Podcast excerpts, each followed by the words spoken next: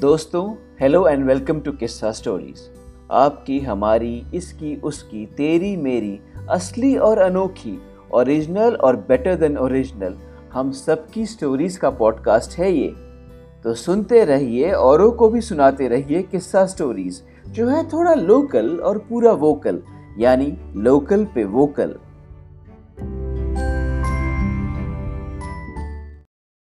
तो दोस्तों, चलिए शुरू करते हैं हमारे आज का किस्सा, एक और ओरिजिनल किस्सा द राइट चॉइस बेबी लेखक और वाचक मैं आपका दोस्त, विश्वज्योति घोष।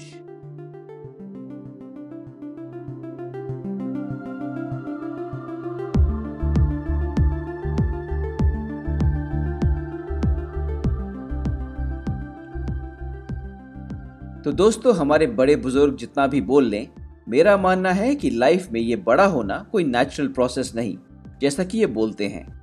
बड़ा होना अपने आप में एक पल है, सिर्फ़ एक क्षण, एक मोमेंट का किस्सा है, जो या तो लाइफ आप पे थोप देती है, या आप लाइफ से छीन लेते हैं। जी हाँ और अगर आपके साथ इन दोनों में से अभी तक एक भी नहीं हुआ तो बॉस आपकी उम्र जितनी भी हो you need to grow up बेटा। बिल्कुल। और हमारे लड़के के साथ भी यही हुआ। दोस्तों, ये उन दिनों की बात है जब हम ट्वेंटी फ़र्स्ट सेंचुरी में घुस चुके थे। देश की इकोनॉमी भी ठीक ठाक थी। आई मीन आज के हिसाब से तो बहुत ही अच्छी थी। मार्केट में नौकरियाँ भी थी और पैसे भी। सारे फॉरेन ब्रांड्स अब हर मार्केट के हर लाले की दुकान पे आराम से मिलते थे। मार्केट और देश का निजीकरण प्रोसेस ज़ोर शोर से जारी था और हमारी इकोनॉमी के साथ हमारी नेक्स्ट जनरेशन का कॉन्फिडेंस ओहो हो उसका तो क्या कहना?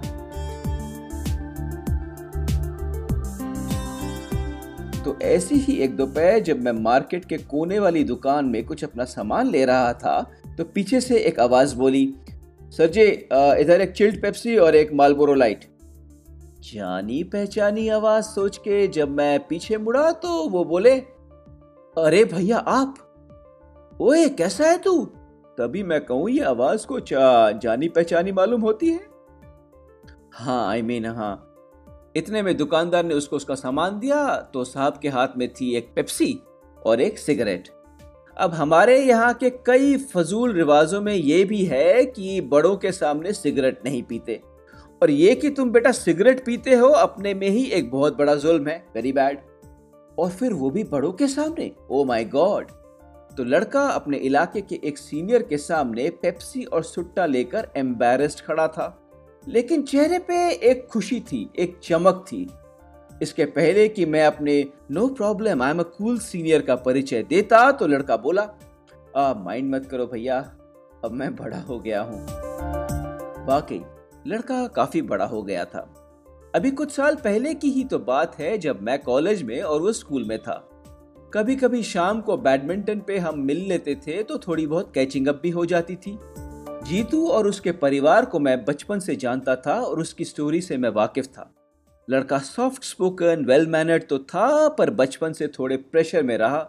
अब जिन घरों में बड़े बुज़ुर्ग इतने ज्ञानी, इतने कर्मठ और अपने बड़े होने के सिंहासन पे हमेशा विराजमान हो आमतौर पे उसकी अगली पीढ़ी थोड़ी दबकी हुई ही होती है। जी हाँ दुनिया का कोई राज नहीं होता जो इन बड़ों को मालूम ना हो।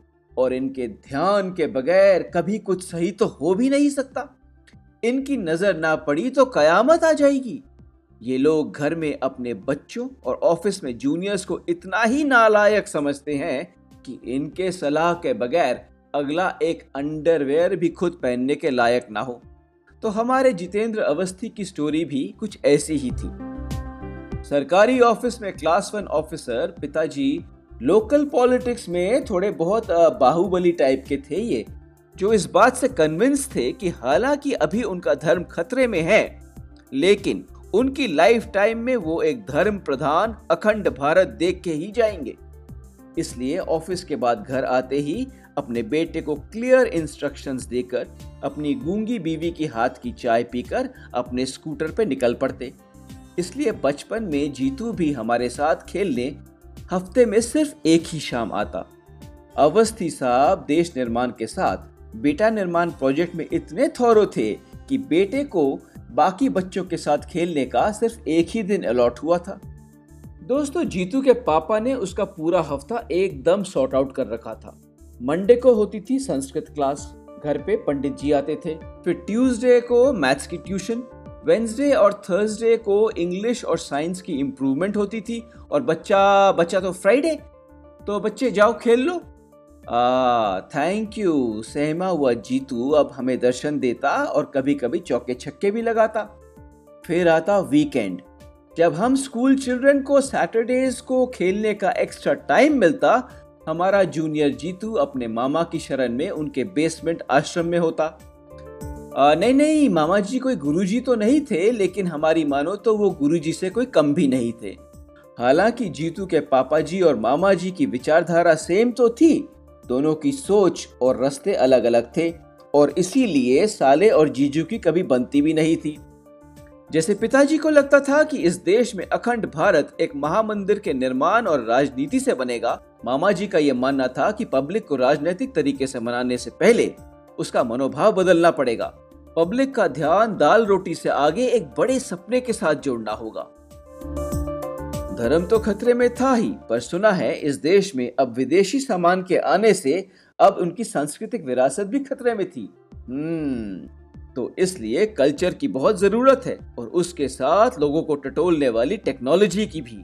और ये संमिश्रण ही एक नई पीढ़ी को पुराने धर्म के साथ जोड़ सकता है।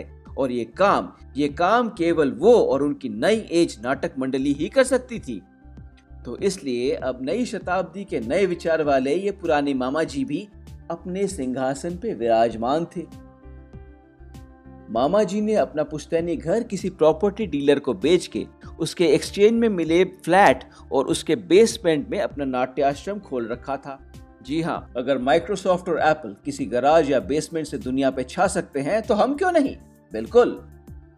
दोस्तों, ये दौर ही ऐसा था, एकदम अमेजिंग क्योंकि अब तक दोस्तों, यानी ट्वेंटी फ़र्स्ट सेंचुरी आते आते मार्केट के साथ देश भी वाकई बदल चुका था। अब तक हमारे रामायण महाभारत के देवी देवता हर संडे मॉर्निंग को टीवी पे आ चुके थे और जा भी चुके थे। फिर आया 24 घंटे का टीवी अब सारे गुरुजी, गॉडमैन धड़ाधड़ सुबह शाम टीवी पे आने लगे और नए नए धार्मिक चैनलों का उदय भी हुआ। अब वो हुआ नहीं कि नए शताब्दी के नए कॉन्फिडेंस के साथ हमारी ज़िंदगी में आया इंटरनेट चालीस रुपए प्रति घंटे में दुनिया के किसी भी कोने में पहुँच सकते थे। जी हाँ तो मामा जी का प्लान भी कुछ ऐसा ही था। हम टेक्नोलॉजी से डरेंगे नहीं, उसे अपने सीने से लगा लेंगे। इंटरनेट पे हम अपना वेबसाइट बनाएँगे, वहाँ हम अपने विचार और अपने नाटक से लोगों को समझाएँगे कि हम्म धर्म खतरे में तो है, संस्कृति खतरे में तो है, लेकिन अब और नहीं, क्योंकि टेक्नोलॉजी ने हम सबको जोड़ दिया है। और अब हम एक नए भारत का निर्माण करेंगे, नए युग, नए एज, नए थिएटर के साथ। अब जब वो फैब इंडिया का कुर्ता पहन के विल्स नेवी कट का कश लगाते हुए नाटक मंडली को अपने सपनों का प्रवचन देते, अपने सिंहासन पे विराजमान हुए ऑफ़ कोर्स हमारा जीतू उनकी शरण में बड़ा होता। देखो, मैं जो बोलता हूँ, ध्यान से सुनो, बल्कि रिकॉर्ड कर लो। बाद में काम आएँगी, क्योंकि ऐसे बातें तुम्हें कोई और नहीं बताने वाला। हम अब नए युग के नए नौजवान हैं। हमें अगर जनता की चेतना बढ़ानी है तो हमें धर्म को इंसान की रोज़मर्रा लाइफ से जोड़ना होगा। उसका दाल रोटी से ध्यान हटाना होगा। उनके तुच्छ अठन्नी चवन्नी लाइफ से आगे एक बड़ा सपना दिखाना होगा। एक नया देश, एक नई प्रेरणा। हमारा काम हमारा काम, हमारे नाटक उच्च कोटि के होंगे। अगर हम रामायण करेंगे तो उनको उनकी टेस्ट वाली वो गली की रामलीला नहीं देंगे, नहीं। पब्लिक को हम नया राम देंगे मस्कुलर एंड मुलायम। एक नया अर्जुन देंगे फियर्स एंड फेमिनिस्ट और इसके लिए चाहिए हमें नई तरह की कहानियाँ, नए पात्र, नए स्रोत, एकदम न्यू एज दुरुस्त फरमाया मामा जी, क्या बात है, क्या बात है।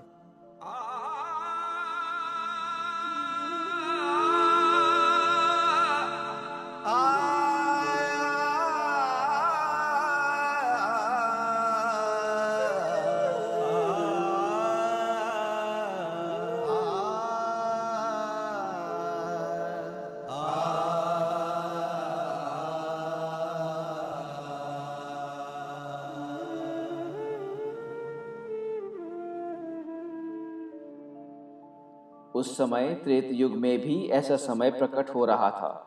मानव मूल्यों का आघास हो रहा था।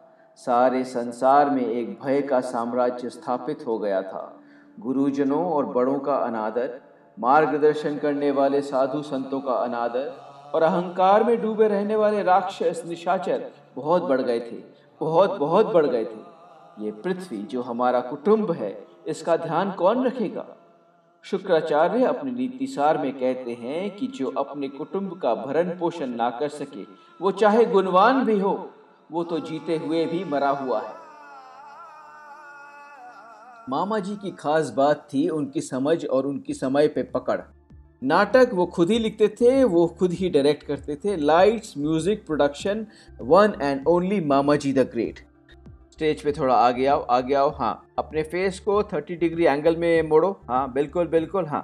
अब ज़ोर से अपनी लाइन बोलो। सर मैं सोच रहा था अगर इस लाइन को थोड़ा ऐसे बोलूँ तो? जैसे कह रहा हूँ वैसा ही बोलो। नाटक मैंने लिखा है मुझे मालूम है कैसे बोलना है। जैसे जैसे उनके नाटक हिट होने लगे उनकी ख्याति बढ़ती गई। मार्केट में उनका नाम होने लगा। जी हाँ दोस्तों इन्हें हल्के में मत लेना। मल्टी करोड़ इंडस्ट्री है ये माइथोलॉजी मार्केट बिल्कुल। नए सेंचुरी के पुराने भारत में एक नया जोश था। मार्केट में पैसा था। अब जो मार्केट में पैसा था तो ऑब्वियसली भगवान तो होगा ही। इसलिए नए नए टीवी सीरियल्स बन रहे थे। धड़ाधड़ किताबें छप रही थी। कोई टीवी चैनल या प्रोडक्शन हाउस या पब्लिशिंग ब्रांड ऐसा नहीं था जो राम, द्रौपदी, सीता, अर्जुन का रीडक्स वर्जन नहीं छाप रहा था। पॉलिटिक्स में चल रहा था वही यूजुअल डिविजनिज्म और माइथोलॉजी मार्केट में दौड़ रहा था रिविजनिज्म टीवी पे बड़े बड़े साधुओं का प्रवचन और इवन इंडिया के टॉप मैनेजमेंट स्कूल्स को भी अब मैनेजमेंट टेक्निक्स और भगवद गीता। मैथमेटिक्स कॉन्फ्रेंस में वैदिक ट्रिग्नोमेट्री एलोपैथिक लैब में आयुर्वेदिक विजडम ओए होए, जहाँ भी देखो it was the return of India golden age सोने की चिड़िया बस बाहर ही बैठी थी, मान लो, खिड़की पे हाँ। और इसीलिए भगवान की ये दुकान चलाने वाले भी अपने आप को किसी भगवान से कम नहीं समझते थे। माइथोलॉजिस्ट का मिथ बिल्डिंग पूरा पूरा जारी था। लेखक हो या निर्माता, भर रहा था प्रॉफिट का खाता। तो हमारे मामा जी भी क्यों पीछे रहे? इस दशक में वो अपने आप को फुल एस्टैब्लिश कर चुके थे and now there was no looking back ना ना। और उधर दोस्तों, हमारे जीतू का बचपन धीरे धीरे उसकी संस्कृत क्लास और बाकी ट्यूशंस में बीतने लगे और उसके प्यूबर्टी पिंपल्स इस बेसमेंट में आने लगे। ऑन स्टेज थे शुक्राचार्य या कोई आचार्य ऑफ़ स्टेज मामाचार्य और बैक स्टेज यानी घर पे थे पापाचार्य। इन गुनियों के बीच जीतू कब ऑटो मोड में बड़ा हो गया किसी का ध्यान भी नहीं गया। इस नाटक दल में वो एक चाइल्ड हेल्पर से बैक स्टेज हेल्प से, कभी छोटे मोटे रोल से, कभी बैक स्टेज मैनेजर तक बन गया, किसी को पता भी नहीं चला। जहाँ इतने कर्मठ मिशन मुक्त सीनियर्स हो, जिनको अपने साम्राज्य चलाने हो, उन परिवारों में बच्चों का क्या हो रहा है? Who cares hmm A pass की, घर से कॉलेज कॉलेज से बेसमेंट फिर सर पे नारियल का तेल, जेब में छोटी सी कंगी बड़े होकर क्या करना है, किसी ने नहीं बताया तो वो क्या करता? ऑब्वियसली गर्लफ्रेंड बनाना, शहर को देखना, खुद को समझना, इन फजूल चीज़ों के लिए टाइम नहीं था। संस्कारी मर्यादाओं के मापदंड में पला बड़ा जीतू अब नौकरी की कगार पर था। तो इसलिए दुब के जीतू की जब बारी आई तो स्टाफ सिलेक्शन एग्ज़ाम यानी गवर्नमेंट के एग्ज़ाम में उसका नाम नहीं आया। नौकरी नहीं मिली। हम्म। तो अब मामा जी ने अपने एक चेले को पकड़ के अपने भांजे को दिल्ली के एक जाने माने स्कूल में थिएटर टीचर की पोस्ट में लगवा ही दिया। चलो कुछ तो हुआ। मामा जी मामा की जय। इतने सालों की बेसमेंट की तपस्या के बाद जब जीतू की अग्नि परीक्षा शुरू हुई तो दोस्तों उसे मज़ा आने लगा। जी हाँ ज्ञानी गुनियों की दुनिया से निकल के बच्चों की दुनिया उसके लिए एकदम नई थी। बच्चे शरारत करते, नाटक में लाइन भूल जाते, नई कहानियाँ लाते और यहाँ तो बच्चे सर से सवाल भी करते। जो कि जीतू का बचपन जैसे भी बीता, ऐसे क्यूरियस शरारती बच्चों के सवालों में अब जीतू को नई दुनिया नज़र आने लगी। एक रियल दुनिया, उनकी दुनिया जिसमें जीतू को दिखने लगी अपनी एक दुनिया। लेकिन शाम को शाम को वही बेसमेंट वही मामा जी और वही न्यू एज थिएटर का ओल्ड नाटक। साथियों, अब हमारी नाटक मंडली अपने आप को इस देश की नाट्य इतिहास में स्थापित कर चुकी है। और जैसे कि आप जानते हैं, हमारे वेबसाइट को दुनिया भर से लोग देख रहे हैं। तो इसीलिए इस सीज़न हम पहले से भी एक बड़ा प्रोडक्शन करेंगे, जिसमें हम टेक्नोलॉजी का भी इस्तेमाल करेंगे। इस देश का पहला मल्टीमीडिया नाटक होगा। और ये नाटक बड़ों को और बच्चों को, गुरु को और शिष्य को, नूतन एवं पुरातन को एक साथ जोड़ेगा। नाटक होगा एकलव्य का शपथ।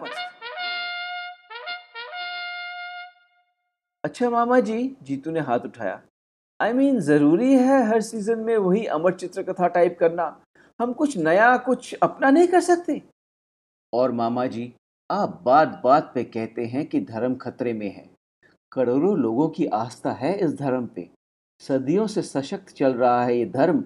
क्या आज इतना ही कमज़ोर हो गया है कि बात बात पे खतरे में होने लगता है? क्या कोई भी धर्म इतना ही कमज़ोर होता है मामा जी? भटका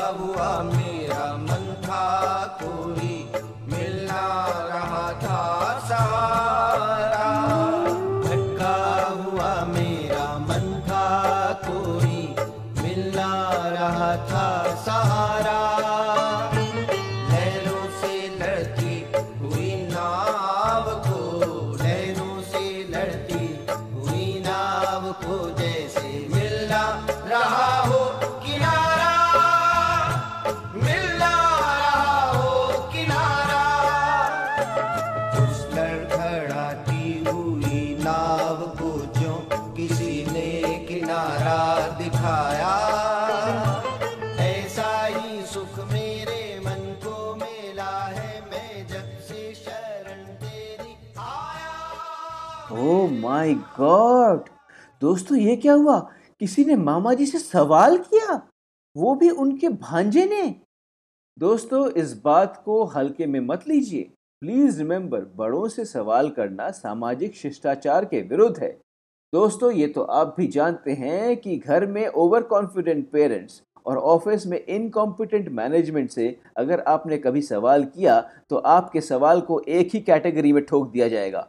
बगावत बेसमेंट में चुप्पी का सायरन ज़ोर से बज चुका था और बाकियों को समझ नहीं आ रहा था कि वो कहाँ देखे मामा को या भांजे को। शांत तरीके से मामा जी ने जवाब दिया हम भी तो कुछ नया ही कर रहे हैं। हम ये नाटक खुद ही लिखते हैं तो अपना ही हुआ ना?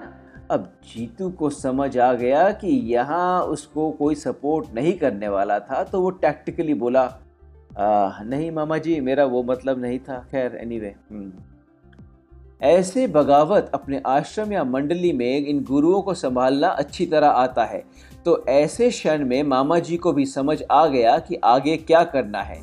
ये लड़का तो नाटक मंडली के मेन मुद्दे को ही चैलेंज करने वाला है। तो इसलिए अपने सिंहासन पे बैठे मामा जी सिगरेट का एक लंबा कश लेते हुए बोले, और इस प्रोडक्शन में हमें एक नए यंग डायनामिक चेहरे की ज़रूरत होगी। इसीलिए एकलव्य का रोल इस बार करेंगे हमारे अपने जितेंद्र अवस्थी, उफ, जीतू। वाह वाह, और तालियों से गूंज उठी सब चापलूसों की आवाज़, और उधर दुब के जीतू को समझ नहीं आया कि यह हुआ क्या। क्या हुआ ये? दोस्तों, ये आप भी समझते हैं कि क्या हुआ। दस साल से जुड़ी इस मंडली में जहाँ इस घर की मुर्गी भांजे की आवाज़ नहीं निकली, आज लीड रोल। हम्म अब जीतू ना हाँ कर पाता और ना ना इसलिए मीटिंग के बाद चुपचाप घर चला गया। प्रेशर टाइम था। बेसमेंट में पर्सनल और स्कूल में प्रोफेशनल बेसमेंट में नाटक में उनको स्टूडेंट एकलव्य का रोल करना था और स्कूल में स्टूडेंट्स के साथ एक नया नाटक। चैलेंज ही चैलेंज दोनों चैलेंजेस अब जीतू को समझ आ रहे थे और उसने आराम से सोचा। तो बच्चों, जैसा कि आप सब जानते हैं, हमको अगले तीन हफ्तों में एक नाटक करना है। एक शानदार नाटक, है ना? तो कैसा नाटक करें? सर, कोई सिंपल सा कर लेते हैं ना, वही राजा रानी टाइप्स कोई पंचतंत्र यू नो नहीं सर, वैसा नहीं करना, वैसा नहीं करना सर। कुछ मतभेद, कुछ डिसएग्रीमेंट कुछ डिस्कशन हम्म और ऐसा क्यों नहीं करना? जीतू ने पूछा। क्योंकि सर, इस राजा रानी नाटक में ना सिर्फ़ चार पाँच लोगों को ही अच्छा रोल मिलता है। एक राजा, एक रानी, एक मंत्री, एक मिनिस्टर और कभी एक चोर और कभी एक पंडित। और बाकी सब एवे ही कोई पेड़, कोई सैनिक बन के टाइम पास करता है। हम्म पॉइंट तो है। और सर, जो भी नाटक करेंगे, सर लाइंस ना थोड़ी हल्की होनी चाहिए। हल्की होनी चाहिए मतलब सर होमवर्क वीकली टेस्ट के बाद लाइंस को रटने में हमारी हालत खराब हो जाती है, सर। सो प्लीज़ क्या बात है? कितने दिल खोल बच्चे हैं यहाँ के, जीतू ने सोचा। हाँ ये बात भी है। ठीक है। तो जब इतना प्रेशर है और राजा रानी का नाटक भी नहीं करना है, हमने तय किया है, इस बार हम आपको नाटक कोई देंगे ही नहीं। देंगे ही नहीं? मतलब सर तो फिर हम फ़ंक्शन में कुछ नहीं करेंगे? हाँ हम नाटक देंगे नहीं। हाँ हम कोई नाटक नहीं देंगे, बल्कि हम सब मिलके अपना नाटक खुद लिखेंगे, एक साथ। हम नाटक लिखेंगे? सर, ये हम कर पाएँगे? हमने कभी नहीं किया। मैंने भी नहीं किया, लेकिन अब करेंगे। वाओ! और सर, किस पे नाटक लिखेंगे? गुड क्वेश्चन गुड क्वेश्चन ये ये ये हर सुबह स्कूल आना, शाम को ट्यूशन क्लास जाना, होमवर्क और पढ़ाई का टेंशन, मस्ती का तो कभी होता नहीं मेंशन। अब हम स्टेज पे कुछ नए दिखेंगे, हम अपना नाटक खुद लिखेंगे। वाह sir you are so good यहाँ तो जीतू भी हैरान, ये उन्होंने क्या कर डाला? और ऐसी पोएट्री कैसे निकल गई? ये कौन सा जीतू है भाई? तो अपने आप को संभालते हुए जीतू ने बच्चों से बोला, देखो, मैं कोई सर नहीं, तुम्हारा फ्रेंड हूँ। मैंने भी ऐसा काम पहले नहीं किया so we'll have to work on this together okay आप लोगों का साथ मिलेगा ना? यस सर ज़ोर से बच्चों की आवाज़ ने जीतू को हिलाया और अपने आप से मिलाया। हम्म एक नई ऊर्जा, एक नई शुरुआत। फ्री पीरियड्स में आफ्टर स्कूल सैटरडे छुट्टी, बच्चों ने कुछ नहीं छोड़ा, और सिर्फ़ तीन हफ्तों में hello teachers and dear parents school dramatic society presents कभी सिविक्स की पढ़ाई कभी एल्जेब्रा की लड़ाई इतना बोझ ढो रहे हैं पूरा रास्ता तो पेश है हमारा भारी बस्ता.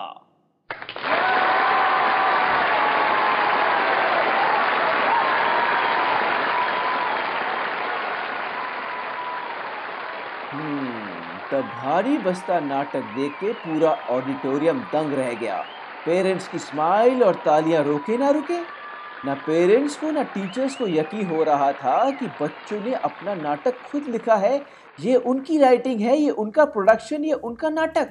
टू मच फ़ंक्शन के बाद प्रिंसिपल मैडम ने जीतू सर को अपने ऑफ़िस में बुलाया। ये आपने क्या कर दिया, मिस्टर अवस्थी? कोई गड़बड़ हो गई है, मैम? आई मीन आप लोगों को तो पसंद आया होगा I hope you know mister Awasthi हमारे बच्चे बहुत पढ़ाकू बच्चे हैं और हम भी थोड़े ओल्ड स्कूल पकाऊ टीचर ना हम उनको इनक्रेज करते हैं और ना वो इनक्रेज होते हैं। हम दोनों स्टूडेंट्स और टीचर्स ये फ़ंक्शन का नाटक कोरस इसलिए करते हैं क्योंकि ये सब करना पड़ता है। हमारे स्कूल का मेन फोकस तो पढ़ाई में ही रहता है। But you Awasthi you have changed all that तुमने ये सब एक नाटक में बदल दिया। हमारे बच्चों के और भी कोई टैलेंट है, इस पे हमने कभी ध्यान ही नहीं दिया। Thank you thank you mister Awasthi ये हमारे स्कूल के लिए एक नई शुरुआत है। मेरे लिए भी, मैडम, मेरे लिए भी। Thank you thank you theatre sir मुझे अभी तक यकीन नहीं हो रहा है कि हमारे बच्चे ऐसा भी कर सकते हैं। दोस्तों, यकीन तो जीतू को भी नहीं हो रहा था। दोपहर को स्कूल से घर टीटीसी बस की दो बसें बदलकर जब वो कॉलोनी में लौटा तो सीधे कोने की दुकान पे आया और छोटे गोल्ड फ्लेक की जगह मालबोरो लाइट और एक चिल्ड पेप्सी की ऑर्डर रखी। मैं हंस के बोला हम्म यूर राइट तू वाकई बड़ा हो गया है जीतू। भैया, ये सबने मिलकर लिखा, हमारे अपने बारे में, ऑडियंस को पसंद आया। इन स्टोरीज, हमारी स्टोरीज की भी कोई जगह है भैया? तो मैंने डिसाइड कर लिया है, अब जो हो गया, सो हो गया। फाइनली आज मुझे अपना रोड मैप बनाना है। मैंने अपना नाटक कंपनी शुरू करना है भैया, जहाँ एक नहीं, हम सब मिलकर काम करेंगे।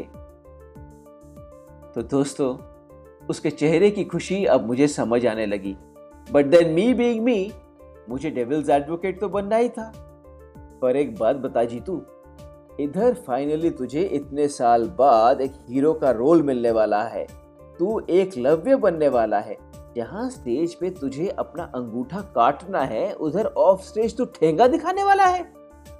मालबोरो का कश लिया, धुआँ छोड़ा। फिर पेप्सी का सिप लेते हुए जीतू ने मुझे यही है राइट चॉइस बेबी वाली लुक देते हुए बोला, भैया, एकलव्य ने जो किया, सो किया। और किया भी कि नहीं, मैंने तो नहीं देखा ना। और लिखा था किसने? एक गुरु ने। तो दिस वे और दैट वे एकलव्य को अपनी उंगली काटनी ही थी। वेद व्यास गुरु जी ने भी वही किया जो उनकी मजबूरी थी। एक आदर्श शिष्य दिखाना था अपने अर्जुन को जिताना था। खैर उनकी स्टोरी वो लोग जाने पर मेरा किस्सा भैया यहीं से शुरू होता है। समझे?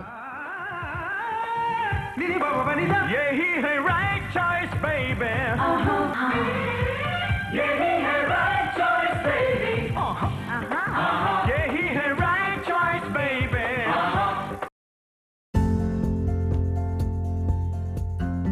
दोस्तों, आज की कहानी अगर आपको पसंद आई तो ज़रूर हमें Kissa stories at Gmail dot com पर मेल करें। अगर आप कोई किस्सा हमारे साथ शेयर करना चाहते हैं तो ज़रूर ईमेल कीजिएगा। हम कोशिश करेंगे यहाँ पे आपके किस्से को पढ़ के सुनाने की, क्योंकि आपकी, हमारी, हम सब की कहानियों से ही बनता है ये पॉडकास्ट किस्सा स्टोरीज़ फिर मिलेंगे, तब तक स्वस्थ रहना, खुश रहना। नमस्कार।